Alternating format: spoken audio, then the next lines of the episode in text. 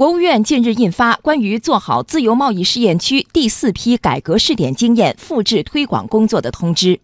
通知明确，上海等十一个自由贸易试验区结合各自功能定位和特色特点，全力推进制度创新实践，形成了第四批改革试点经验。这次复制推广的改革事项共三十项，在全国范围内复制推广改革事项二十七项。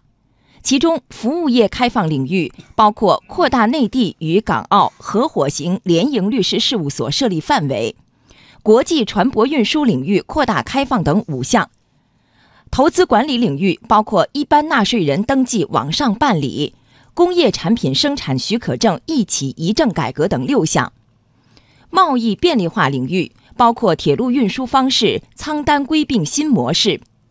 海运进境集装箱空箱检验检疫便利化措施等九项，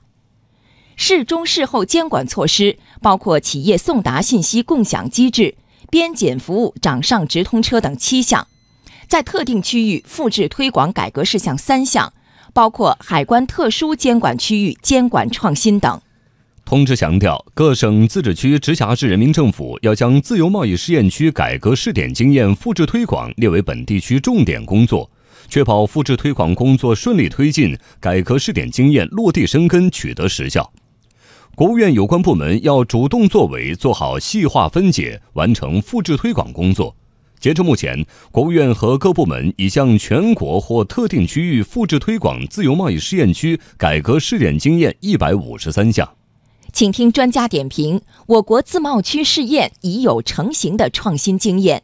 点评专家：中国社科院研究员肖炼。